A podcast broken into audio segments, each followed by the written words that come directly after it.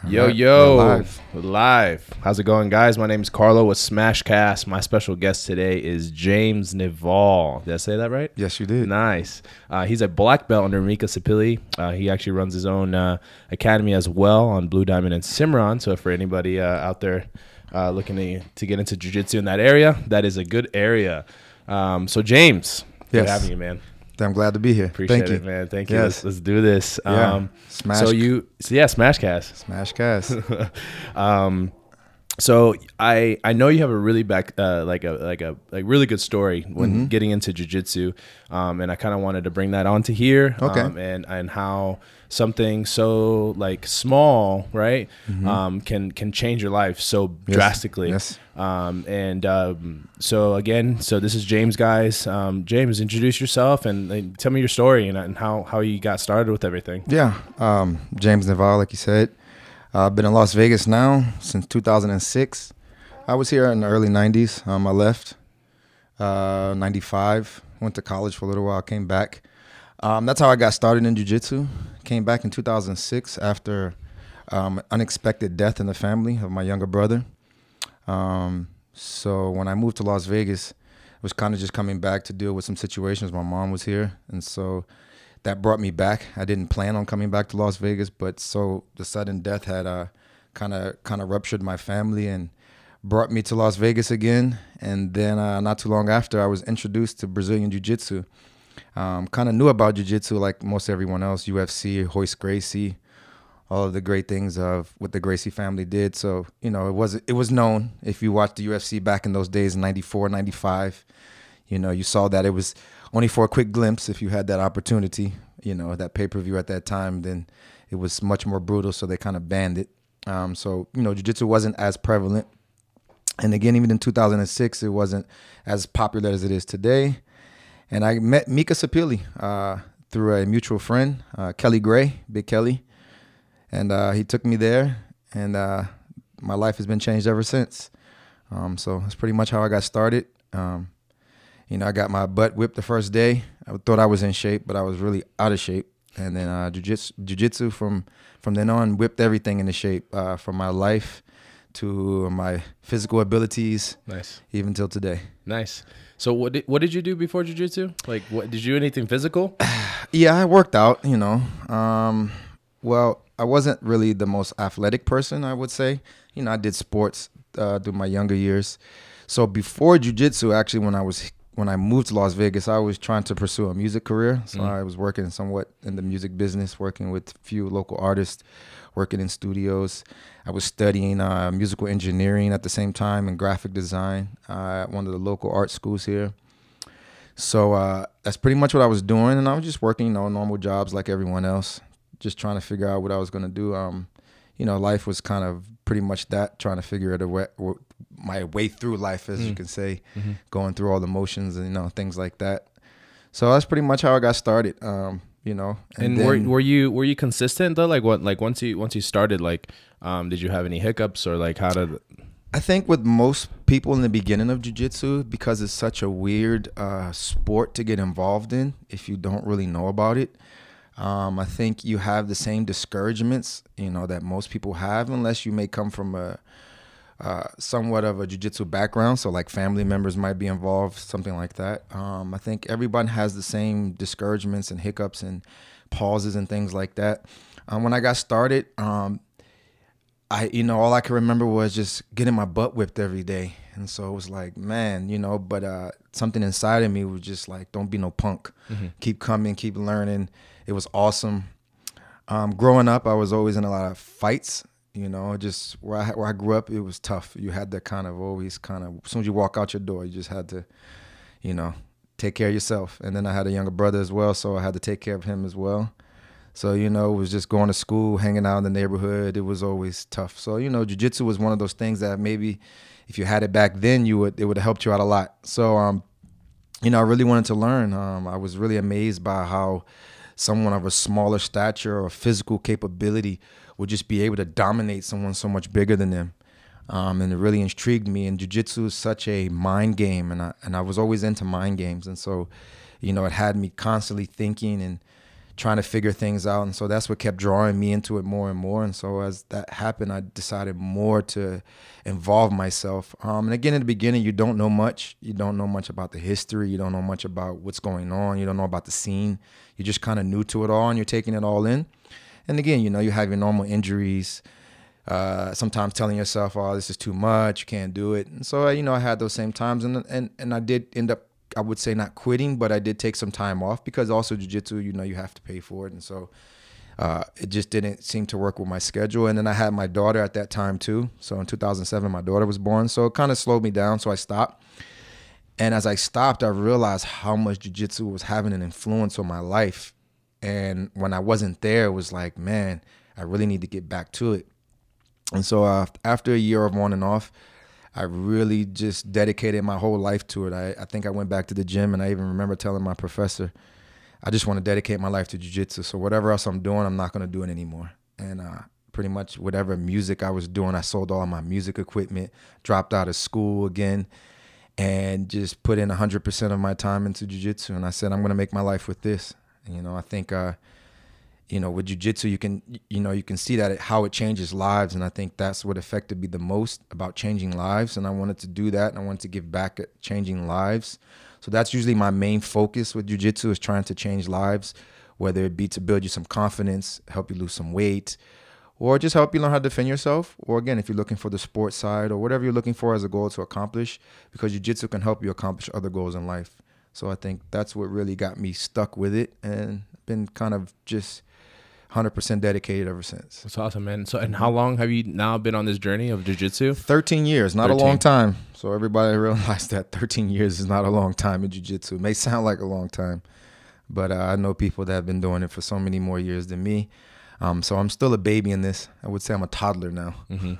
That's interesting, huh? Yeah. It's like you would think, like, all right, like it takes roughly, you know, ten years, ten to, get, years. to get a black belt. And then you're and that's like, just the start. And that's like, man, that's like part one. That's it's like you're one. Like flipping over. You're like, all right, yeah. part two, yeah. you know? And it's like, it's like kind of like mind blowing to it like is. to get in to like, to think about that. Like, man, you know, uh, how long you been with your black belt now?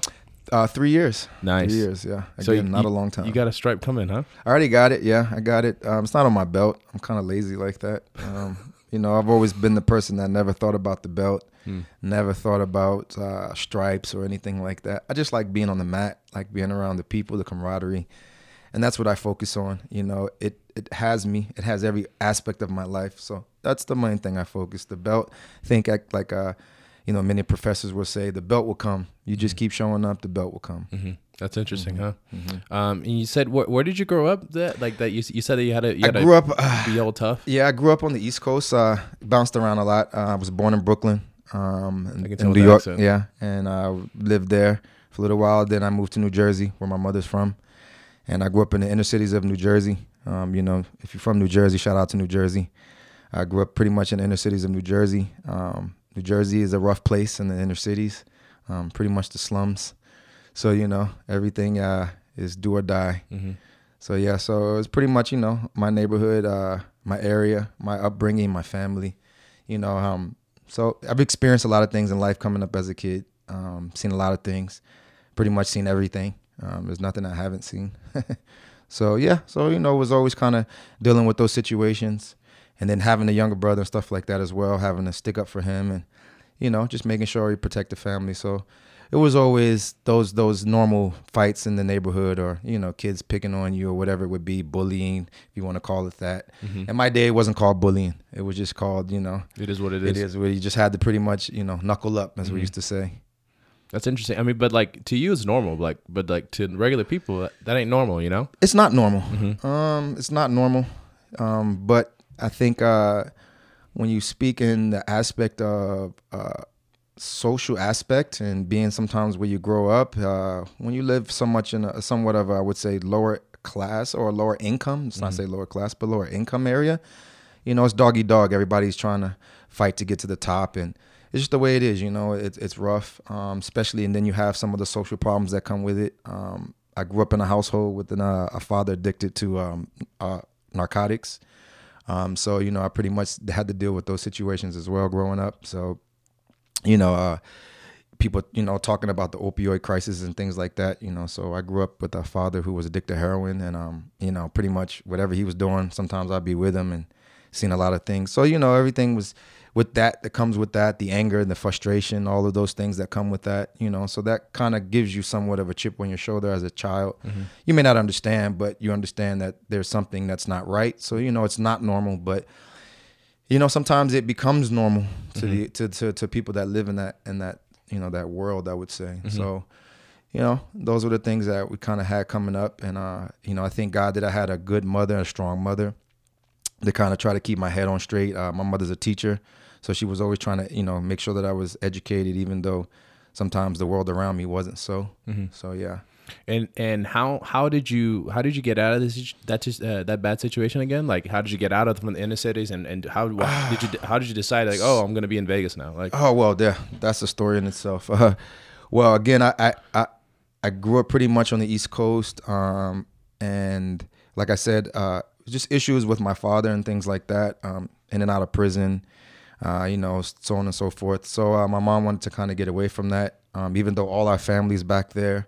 Don't didn't have family in Las Vegas, didn't have family on the West Coast, and uh, my mom just kind of wanted to get away from that. So Las Vegas was a place she picked. The next thing you know, she picked us up, packed us up, moved us out here, and it was like, oh wow, we're in a new place. So it was total culture shock for me, totally different than what I was used to and what I was growing up around.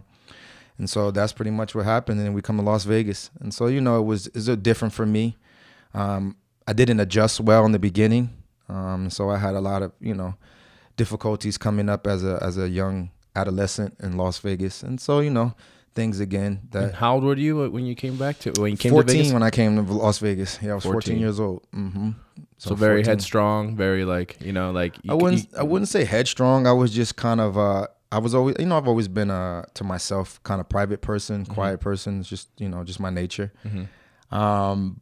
But, uh, you know, when I came out here, again, it was just it was just different. Mm-hmm. You know, uh, it's a different atmosphere. The West Coast and the East Coast is, is, is very different. And, and especially in the eighties and nineties. Today, it's much more different. Again, with social media, mm-hmm. we kind of can see each other's uh, cultures and each other's ways that we are. But uh, back then, early eighties, late eighties, early nineties, you know, it was two totally different worlds from the East Coast and the West Coast. So, you know, coming out here was just kind of like, a, again, a culture shock. And I was looking forward to just going back home. Mm-hmm. That's kind of one of the things that I wanted to do always was when I was younger was just just get out of here and go back home and be with most of my family, even though my mother did stay here. So what was what was the difficult part being in Vegas and not in New Jersey? Like, what would you say that, like? One, no family. Family. That was number one. I didn't have any family here. So, I, you know, I was I was always the oldest out of all my relatives. Um, or my, most of my older relatives were much older than me. Mm-hmm. So I was kind of the oldest. So, you know, it was always just me having to do everything myself in a sense of being the oldest, look after my brother, look after myself. Mm-hmm. Um, so, you know, just little that I, I guess I can say it was mainly mostly that. Mm-hmm. And uh, just coming here, it was just different, you know. And so Uh, not having a family structure that I had when I was back in New Jersey or, mm-hmm. you know, family back on the East Coast, um, being far away from people that I, you know, that I, that I loved and wanted to be around. So that was kind of the most difficult thing. And, and again, here, um, at that time, uh, Las Vegas was a different place. Um, so, you know, when I came here, it was very different in the culture. Um, you know, you had a lot of gang culture back here too, which mm-hmm. they don't have much today. So, you know, you really had to f- kind of pick your spots at where you went and what you did. And I wasn't used to that. I, I wasn't familiar with that. What sort of town did you, did you land in? Uh, we bounced around. We kind of landed in the first, uh, uh, Spring Valley right over here. But okay. then, uh, from there we moved down to Arville and Penwood right by Clark High School. So mm-hmm. around there is, you know, a little bit of a somewhat shady area, if you want to call it that. Mm-hmm. but, uh, So it's pretty much around there, but I've been all around through Vegas, West Side, North Town, East Side. So, you know, I was all, Vegas wasn't that big back then either. Mm. You know, Vegas was a very small town, a couple of high schools, so everybody kind of knew everybody. It's a much different place today. Nice. So fourteen landed in Vegas, mm-hmm. and then when and then what was that age that you started again with in jiu-jitsu? Jiu-jitsu, I started at twenty-eight, going on twenty-nine years old. Okay. You know? So you had that you had that time, and mm, within that yes. time, and and the, were you searching yourself and going through what like your music? Is that where you wanted to focus on back? Well, in the yeah. Well, I, again, that after high school, I went to college. um, and did the college thing, you know, in and out of college. Um, after that, kind of just kind of like going through life, um, bouncing around, maybe moving from different place here or there. So then I uh, think in around two thousand three, I started, you know, um, I've always been into art. So I always did music and drawing and different things like that. So I uh, tried to dib and dabble in the music business, more so with individuals, you know, just making music and things like that. And so, you know, something I really liked and I uh, wanted to do. And so I was doing that for a while. And then again, I had the sudden death um, of my brother, and that kind of just rattled everything, changed everything, and my life flipped upside down. And next thing you know, I was in Vegas. And that was it. And so then I was still trying to do it here. If you don't mind me asking, like, what, when was that, and like, and and how, like, how far along, or?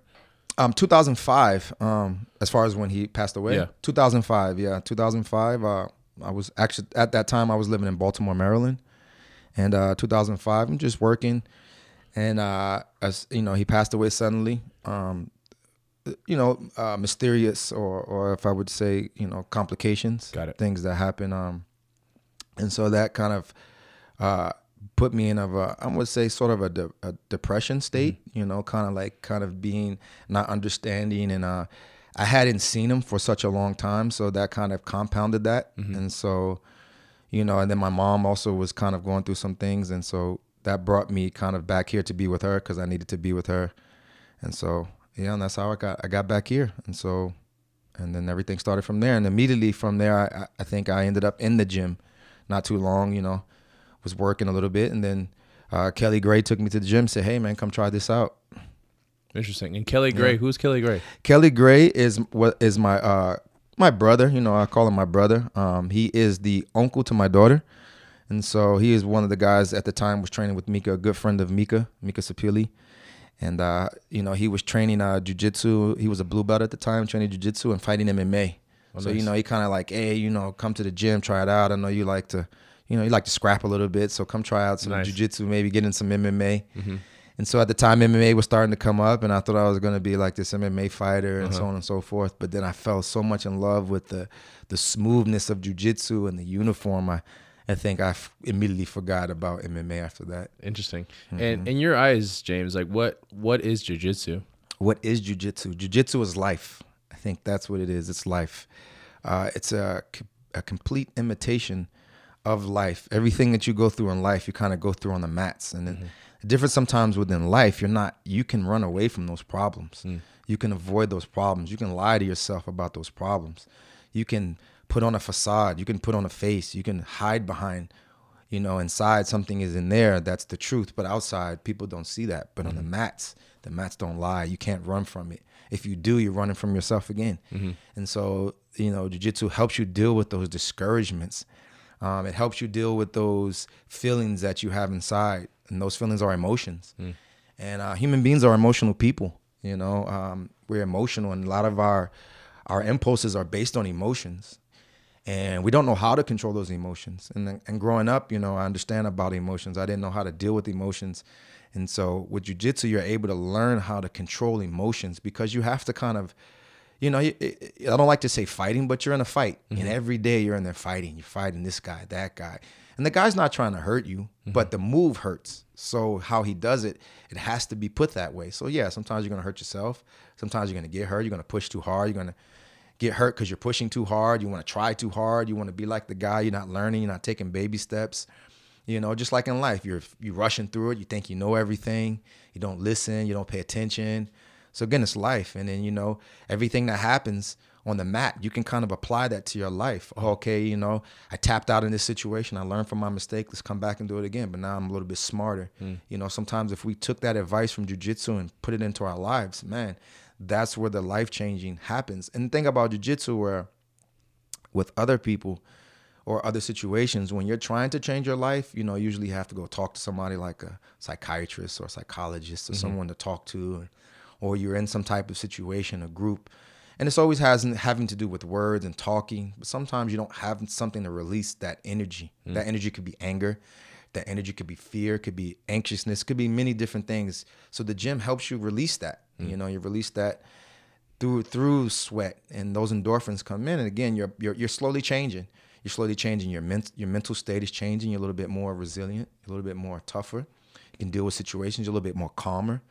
I wasn't always the greatest, calmest person before, you know. Um, I was very calm, but then, you know, when, when the, when, when the, the I guess the, when you detonate, then, you know, it's a big explosion. It. Yeah, you know, so uh, jiu-jitsu helps you deal with those things. Again, it helps you control emotions.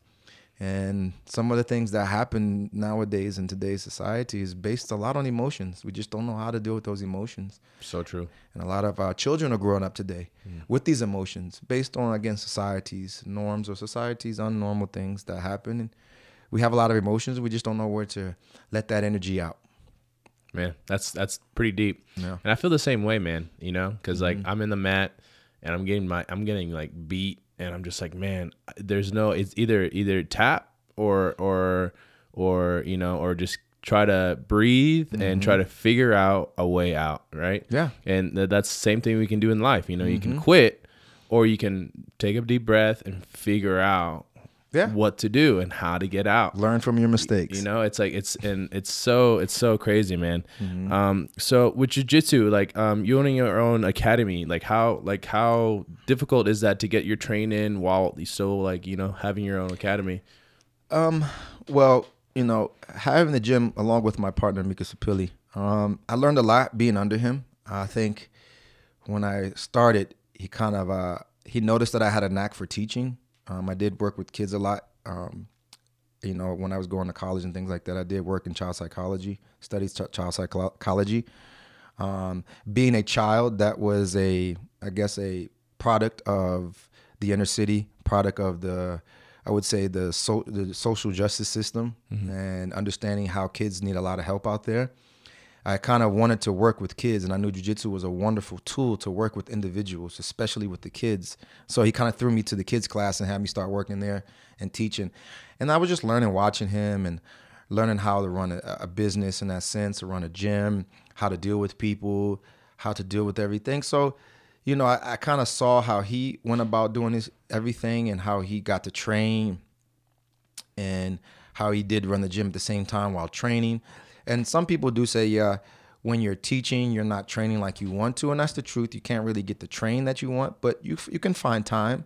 And so like any other business venture or anything in doing life, it's going to come with its difficulties. You just have to find the time. You have to be good at organizing your schedules and try to find time for you, because you need time for yourself. And then you need time to give to others as well, because jiu-jitsu, in a sense, is we're a modern day samurai, and the word samurai itself means to serve. So you are serving others, at giving them something back in life. So you're kind of serving. So, you know, you have to serve. And at the same time, you're going to get something out of that. You know, you can train when you can. And when the, there are classes when you can be a student, because I also like to be a student. Mm-hmm. You know, it's good to be a teacher, but I also like to sit back and be taught by others as well. Whether I'm just in the part of the class watching or actually doing technique, but I also want to be, be the student as well, because you never stop learning. So you always continue to learn and always can continue to get knowledge all the way until, you know, to your last day and your last breath. So I always try to keep an open mind, keep learning, keep moving with the times. So, you know, I try to get what I can get on my time. And it's hard being a family man with children, having a business, and again, trying to find time for myself. Also, you know, as far as having to take care of my body, working out, staying healthy. So I always try to make sure that, you know, the schedule is good. Not the greatest at it, but I try to do very well, trying to make days for myself. And I think that's what you have to do, mm-hmm. even in life, with everything you do, whether it's you're a normal job, you're a nine to five guy, you need to find some time for yourself. And jiu-jitsu helps you with that, or any type of thing like vacations or working out. Interesting, man.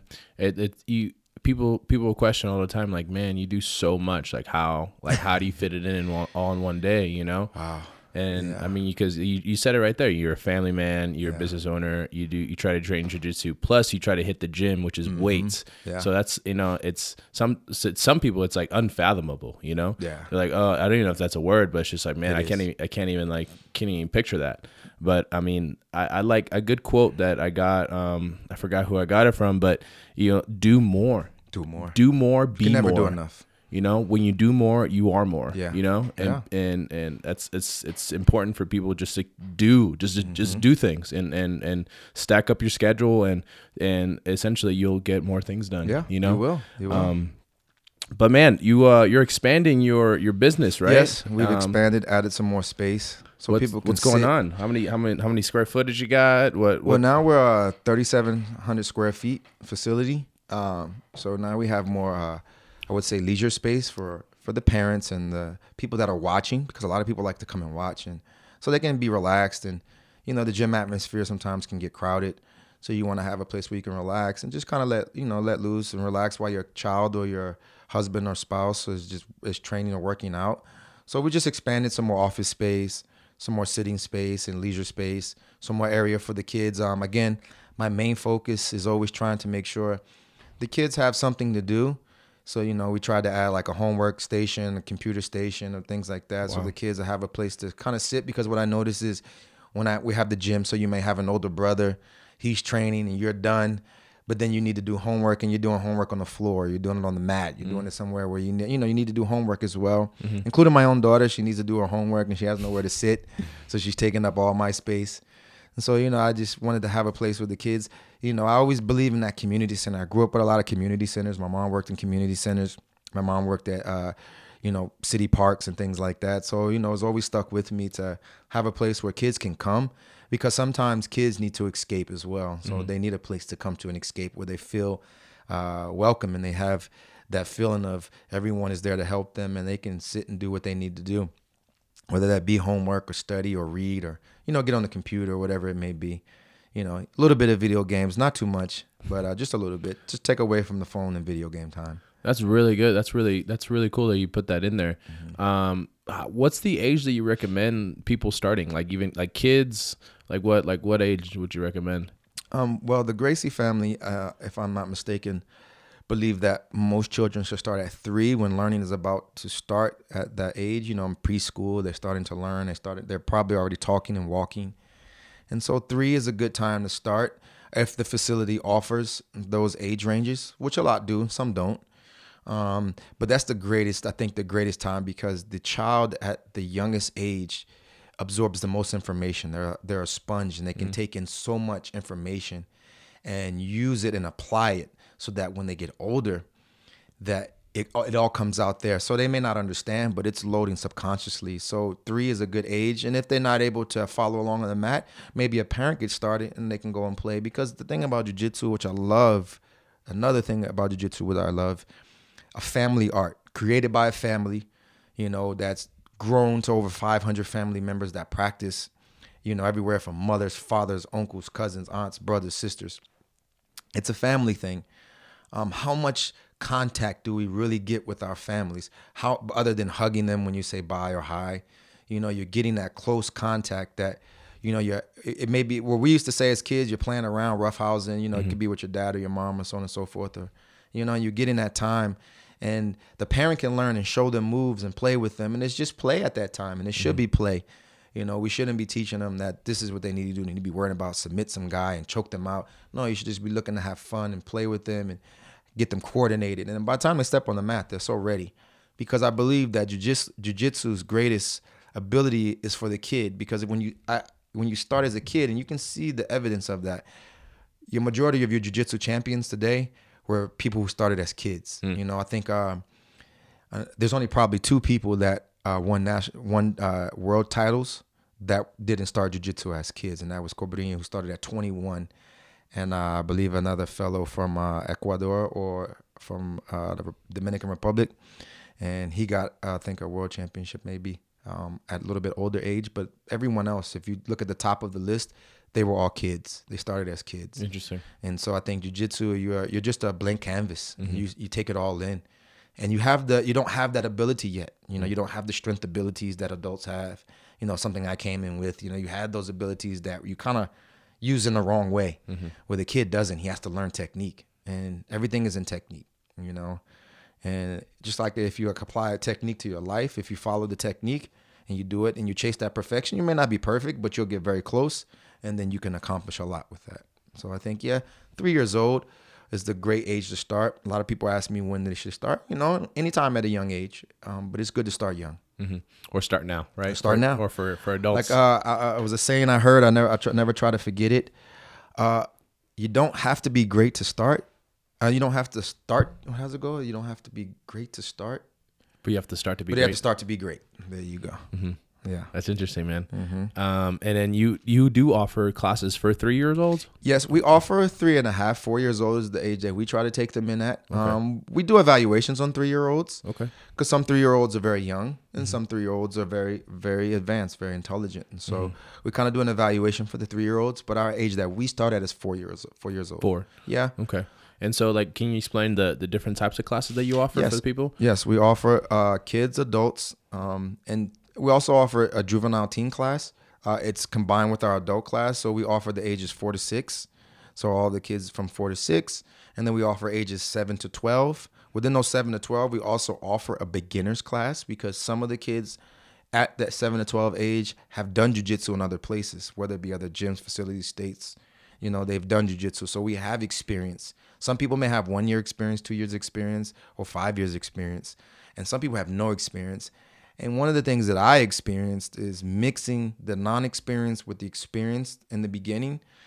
Again, kids are not malicious, but sometimes they don't know, and mm-hmm. they see a kid, and you know, it could be too much for the kid. That it, you know, they they're learning. They, it's their first day. They're overwhelmed, mm-hmm. and they and they quit. You know, because being overwhelmed at by anyone can make you quit. Mm-hmm. So, you know, you, again, you have to crawl before you walk. And so we offer a beginner's class, seven to twelve. And then we have our advanced class, seven to twelve. And those hours and days range and vary based on the training. And then our teens are thirteen to sixteen. Because usually in jiu-jitsu, by thirteen, if you've been training jiu-jitsu for a while, you're hanging with the adults. Again, when I started, I got beat up by a thirteen-year-old. His name was Andre Vaughn. Yeah, and he... He was very good, still is good. And uh, thirteen years old, huh? thirteen years and, old. And you were how old? No muscles. I was twenty-nine. I was in the gym. I weighed one ninety-five. I was hanging out with the bodybuilders. I was benching three twenty-five. I thought I was a strong guy. And this thirteen-year-old little kid came up and just beat me up really bad. And then uh, I remember Mika saying, "How'd you think? Sign me up. Sign me up." Whatever that kid was doing right there, I need to know because, man, he was all over me. That's interesting. Yeah, I got humbled by Ross. Yeah. Yeah, I was two seventy-five, and then Ross came in. He's like, all right, cool. You know, he, Ross is my buddy before, yeah. you know, and mm-hmm. he just flipped me, and my head went back yeah. so quick. I'm like, oh, my God. Mm-hmm. Like, this one hundred eighty-pound guy is, like, it's just, like, controlling me. Yeah. You know, I was, like, two seventy-five at the time, so, like, strength strength and size isn't isn't the game here. Mm-hmm. You know, it's not the it's not the advantage. And that's the great thing, you know, you, you get to see them when they were kids and watch them grow up, and they beat you up as kids and they beat you up as adults. That's funny. Yeah. And then, um, so you, you offer teens. Is it beginners, advanced as well for the teens? For the teens, they're mixed in with the adults. So a lot of times the adult class is a beginner's class. Okay. Um, it's a mixture um, because because we're still somewhat of a new facility, four years. Uh, we're reaching our four-year four, fourth anniversary, four-year anniversary Congrats, in March. Man. Thank That's you. Good. And uh, it's still, we still have, you know, some of the lower belts, white belts, blue belts, and we've uh, promoted a few of our purple belts, um, but we haven't gotten to the high belts. We just uh, recently promoted, um, but he's not from our facility. He is from the, the Las Vegas facility, the Charleston Academy, uh, Mitchell Bowles, who is a friend of mine, uh, to black belt, and uh, Nathan Barreto. Uh, he came from Brazil, um, one of the guys I met some years back in Brazil, uh, training for World's Camp. Um, he just recently received his black belt. So, you know, we have a mixture, and, and our and our facility is, is aimed at trying to get people started, you know, and help them get along and, and get them through the beginning stage. Because the hardest part of jiu-jitsu, I believe, is the white belt stage. Mm-hmm. And then For going sure. into that blue belt stage and trying to, you know, get through the rest of it. By the time you get to purple and brown, you're pretty much, you know, a veteran. You know what's going on. You're going to probably be there to a black belt unless mm-hmm. something comes along and stops you. For sure. Um, and just real fast for the people, mm-hmm. how, what what are the? Can you explain the belts and like how long does it take and whatnot and what's the difference and like why why it's why it's bad to rush your belts rather than like what rather wait it out and get the education that you need? Yeah, like you just said, get the education you need. Um, it would be like I always like to to use the analogy of school because jiu-jitsu, you know, uh, my professor used to always talk about school, like this is a school, this is an academy. I'm an instructor, a teacher, a professor. You're students. You know, we're here to learn. Um, and if you go to school, you know, you start you start kindergarten. And the next thing you know, some put you in the twelfth grade. You know, you haven't grown. You haven't matured. Mm-hmm. You haven't learned your body. You haven't learned the moves. There's so much to learn. There's so much to go through. So, you know, you want to take your time. You want to enjoy it. Uh, we live in a, a gratifying society now. Everybody has to have everything microwave time. Put yep. it in one minute, boom, get it back, you mm-hmm. know. And with that, sometimes rushing, like if you're driving a car, you're speeding, you just got your driver's license and then you hit one hundred. Most likely you're going to crash. Mm-hmm. You know, jiu-jitsu is the same way. If you start too fast, you burn out, you know. You want to take your time, pace yourself, learn, you know, be there with an open mind. So the bell system works in that in that nature. Um, it does come from the the arts of the Japanese arts, which are judo and the other bushido arts.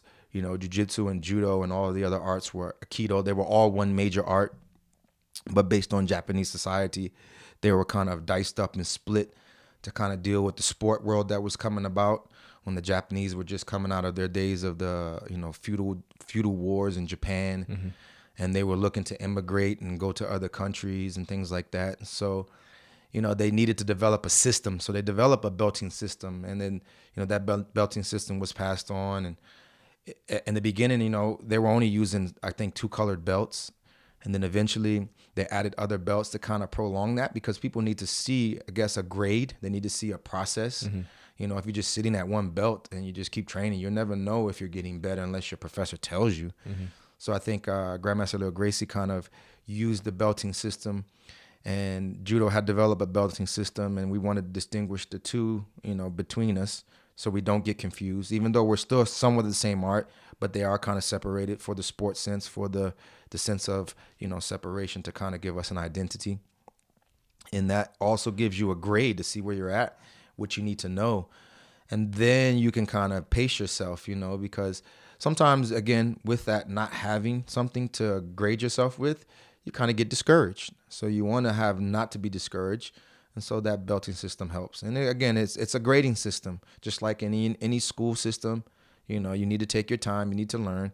You're not going to learn uh, trig and calculus without going through the basic mathematics. Mm-hmm. You know, so jiu-jitsu has that. It's the basic mathematics, the basics, the fundamentals, the beginning.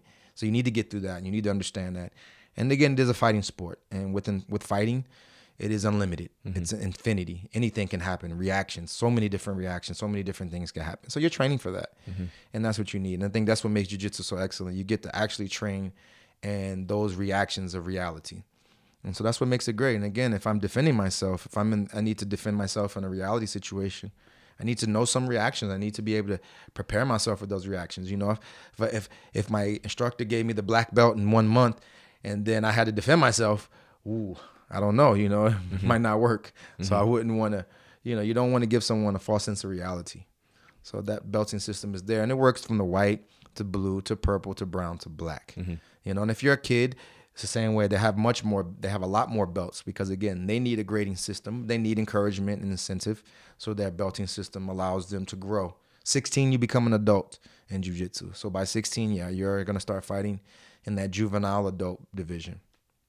I know a lot of juveniles out there that are, you know, giving a lot of adults, you know, a lot of trouble on the mats. Right. You know, it's you pretty, it's know, pretty yeah, awesome. It's out there, man. They're mm-hmm. out there. The kids are learning so much better now. They're, they're doing adult moves so much younger. So their advancement is so much further, man, you know, just to see the young guys go today. You know, there's so many names out there for me to just think of names, but man, there's some young guys out there, fourteen, fifteen, sixteen. Going at the uh, the big guys. That's really cool, man. Yeah, makes me wanna makes me wanna put my kid like ASAP in there. You know? Yeah, yeah, uh, definitely. Um, there's a lot of people out there that talk about, you know, sending jiu- send your kids to jiu-jitsu before you send them into any other sport, and I recommend that. You know, Katie Slater, Kelly Slater, a famous surfer, said put your kid in jiu-jitsu before you put them in any other sport, and that will definitely give them the tenacity, the toughness, the mental toughness, the mental fortitude to deal with the other sports that are team sports, because those are team sports. Mm-hmm. So, you know, if you're not the greatest player at one position, you know, there's other players around you that can help you. Mm-hmm. But in jiu-jitsu, you're all alone. Your team helps you get there. But then when you go out there to, you know, to, to compete, to fight, to mm-hmm. train, you're by yourself. And so that's what builds that that confidence, that builds that. And jiu-jitsu is the ultimate confidence builder. And then when you go to other sports, they're so easy mm-hmm. compared to jiu-jitsu. There's nothing harder than jiu-jitsu, judo, or wrestling. Nothing. You know, so those are the hardest sports that are out there for sure. Um, you said about competing. When when's your next competition?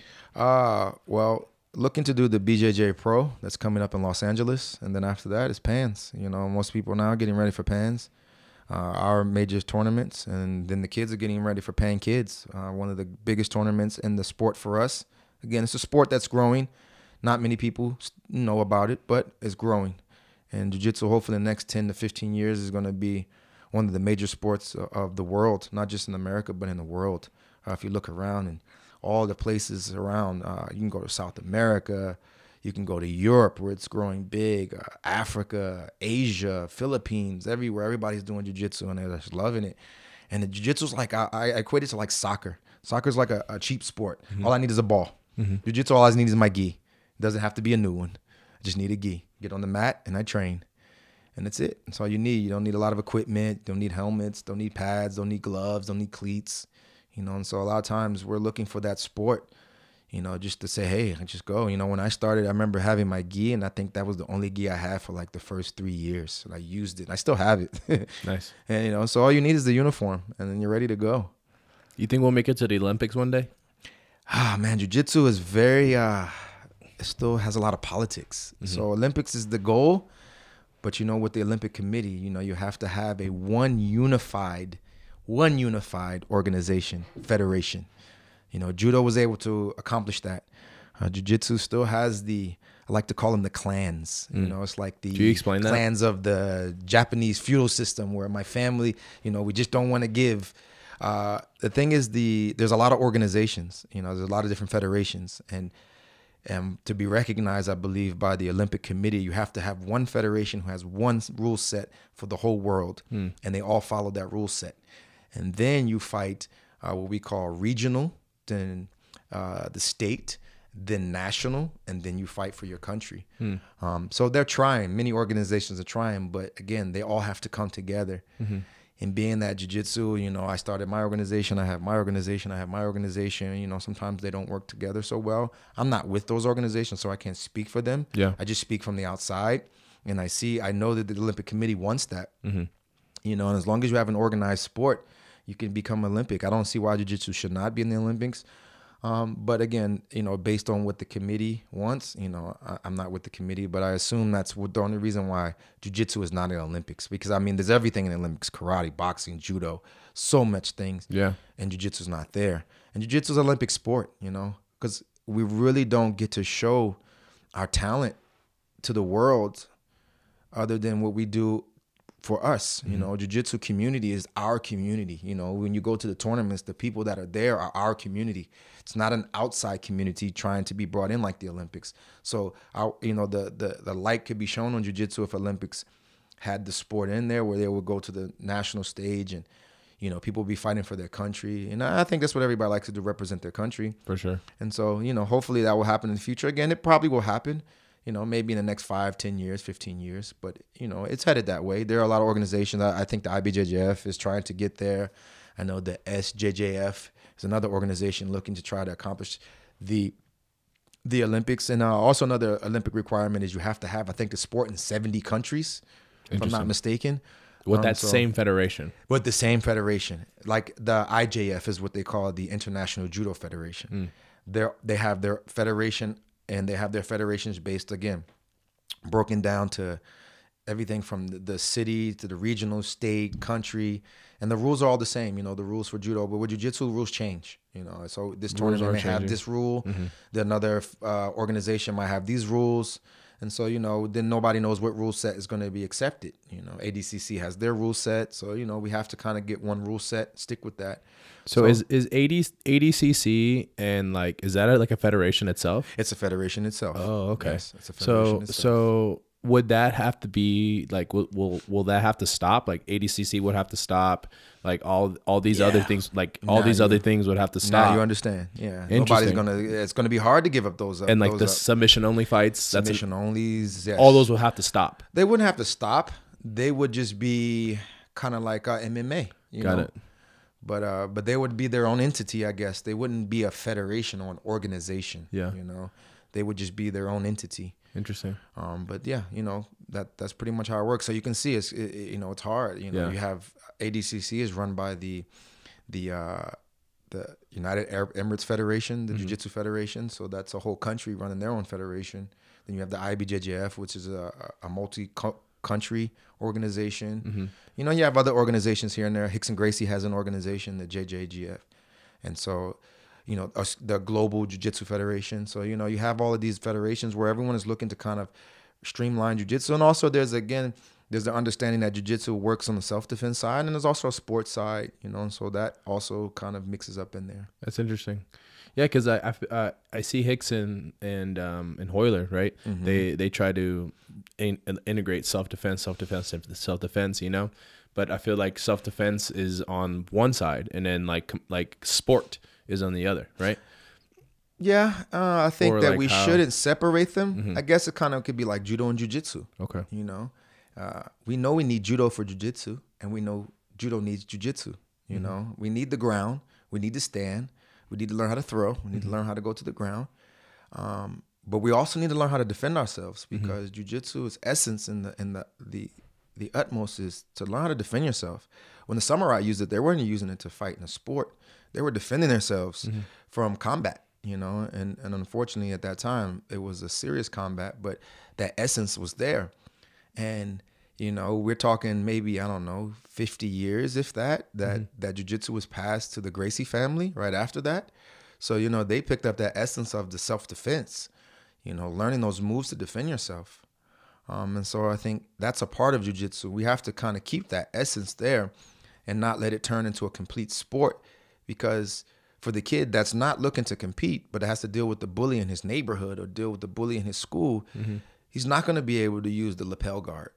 You know, he's going to have to learn how to defend himself from a mm-hmm. kid smacking him in his face. You know, it's not going to be any lapel worm guard. It's not going to be any berimbolo. It's not going to be those things. Yeah, you may be able to apply those if you're a much advanced student in the street. But I mm-hmm. mean, come on, you know, the, the, the, the idea is if I'm going to defend myself, the ground, the only reason I went to the ground is because he put me there. But I'm trying to put my opponent on the ground. So I need to know how to do that. Mm-hmm. I need to know how to control the position, because if I'm a kid, I'm not trying to hurt somebody. I'm just trying to control to keep this kid away from me, let him know, give, teach him a lesson. Maybe he'll leave me alone. That's usually how it works with kids anyway. Mm-hmm. They they just stop and they don't bother you anymore.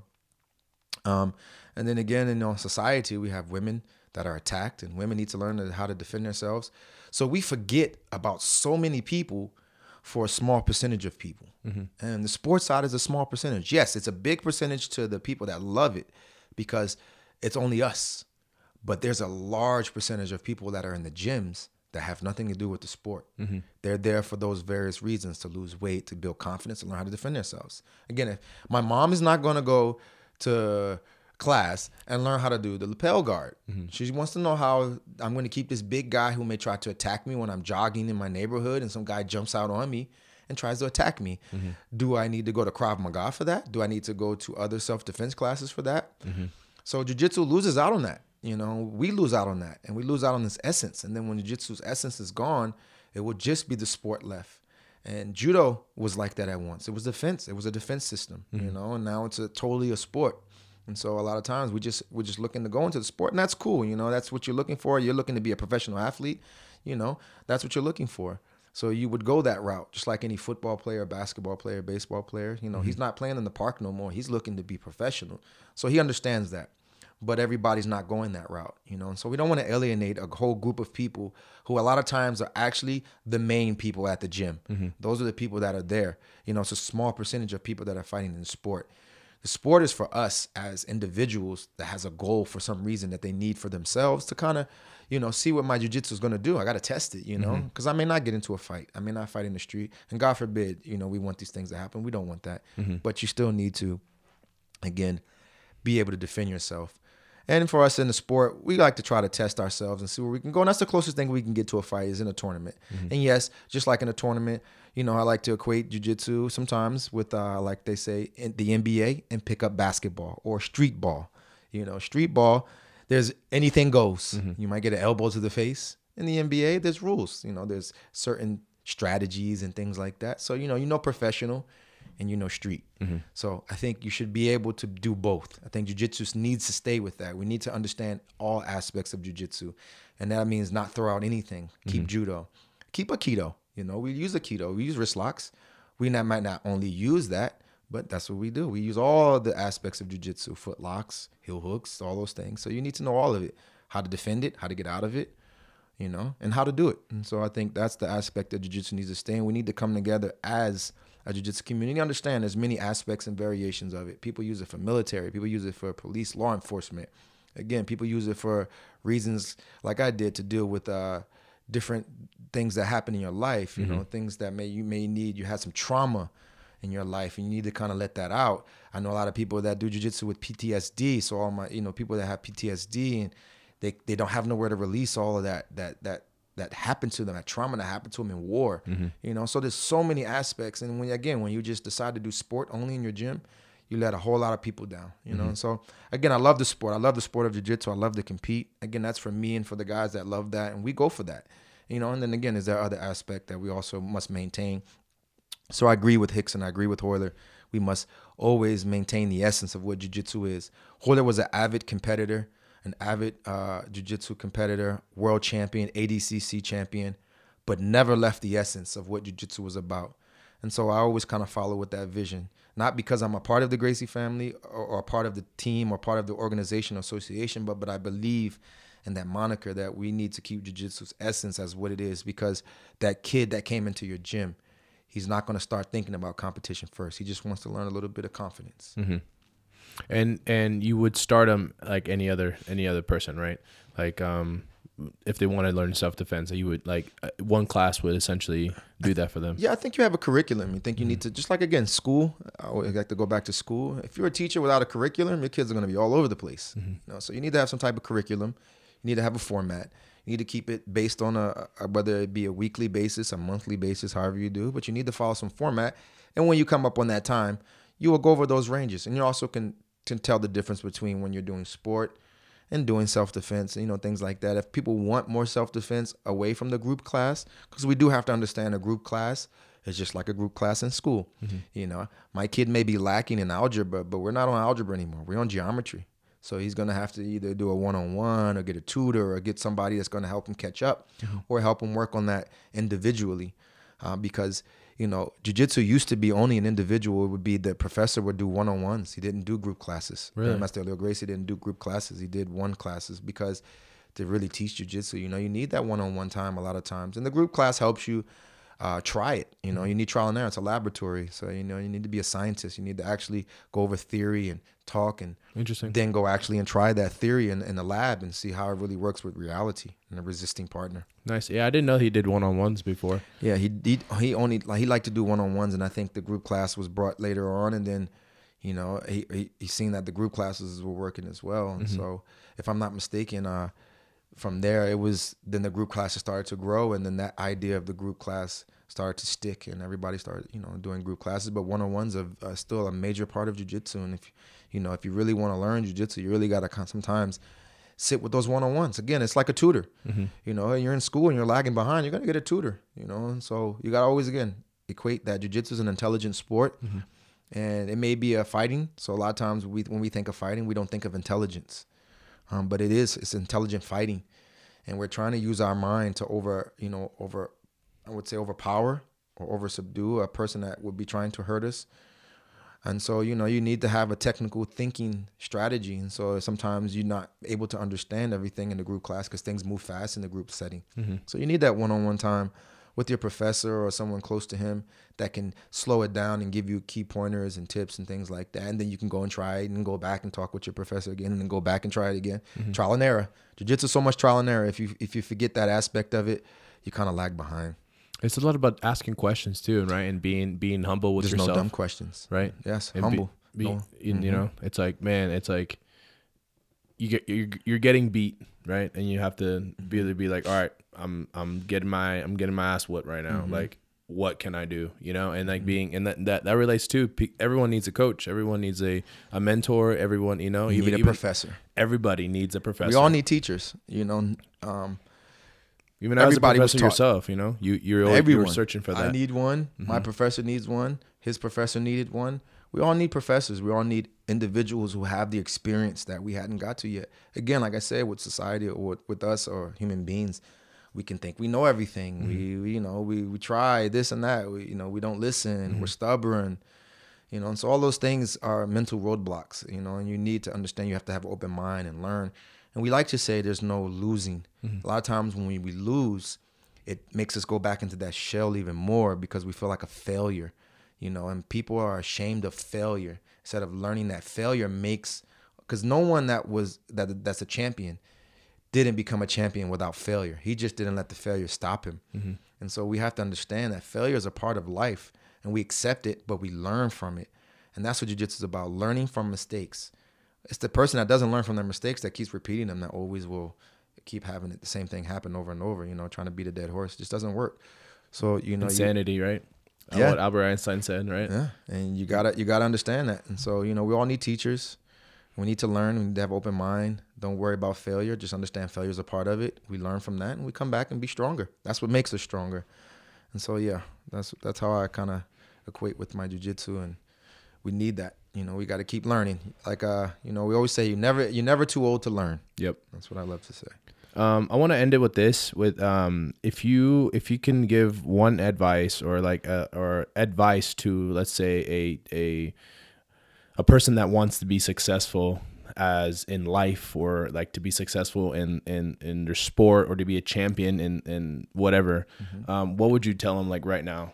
And in anything, first be honest with yourself. I think, uh, in society, we, we can learn how not to be honest with ourselves. Again, social media can allow you to not be honest. You can put up there what you want the people to think, but the reality is not that. And so you got to be honest with yourself.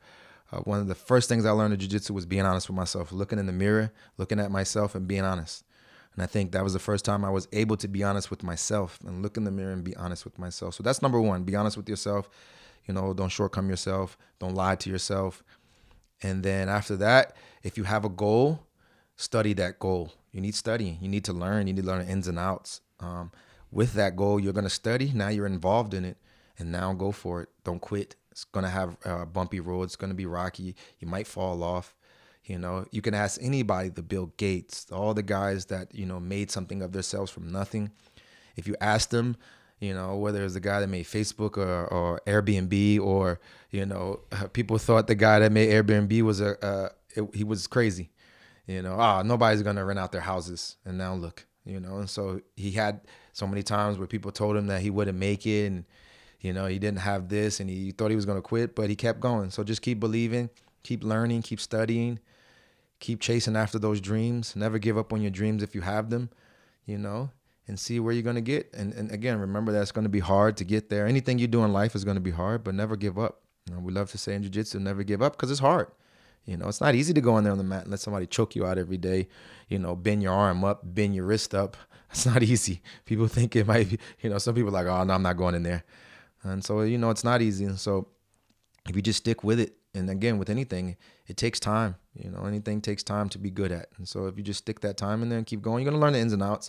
You're going to learn mistakes and come back and, and be able to do it again. And, you know, I, I know a little bit about you, and, you know, you had some difficulties in opening your business, and now, but you knew never to give up, never to quit. You know, you knew there was light at the end of the tunnel. You just kept kept grinding. That's mm-hmm. what I always like to say. Keep grinding. Keep tell everybody, keep grinding.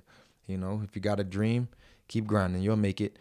You know, and if you don't make what you wanted, you'll get close to it. At least you can be satisfied with that. You know, I think you can be satisfied if you worked your tail off, you worked everything you did, you got very close to it. And, you know, I always like to say, for for instance, is Charles Barkley, right? Charles Barkley may have never won a title, but can you ever take anything away from his career that he did? No. You know, he may not have been a world champion, but he was definitely one of the top fifty greatest players. Mm-hmm. You know, so you may not win a championship, but you're up there with them. Mm-hmm. You know, you may have played with them. You might have played against them in the championship. You just might not have been your day. But hey, nothing, nobody can take away what you accomplished. And so by chasing those dreams, keep and keep grinding, you're going to get there. You're going to be close to them, you know. And so I always like to to to just say, just keep grinding. That, that's just my motto. It's always a motto I stuck with, um, you know. I just keep grinding. And that's why I love jiu-jitsu. I love working out. I love doing all of these things. You know, your body's a temple, and sometimes you got to, You got to grind it out to make it, you know, to make it shine. All right, man. I like that. Um, well, that ends out this podcast. I appreciate James for coming in. I appreciate you for having me. I really, really appreciate it, man. Yeah. Good luck to you. Um, Thank you. You guys can check his uh, his academy out, Gracie Humaida, Blue Diamond on Cimarron and Blue uh, yeah, Cimarron and Blue, Blue Diamond. Diamond. Mountain's Edge area. Mountain's Edge. So if you guys want to train out there, you just just let them know. I'll put all the information on this. You stop um, by. Yeah, man. And this is uh, Smashcast. Thanks for tuning in. All right. Peace. Peace.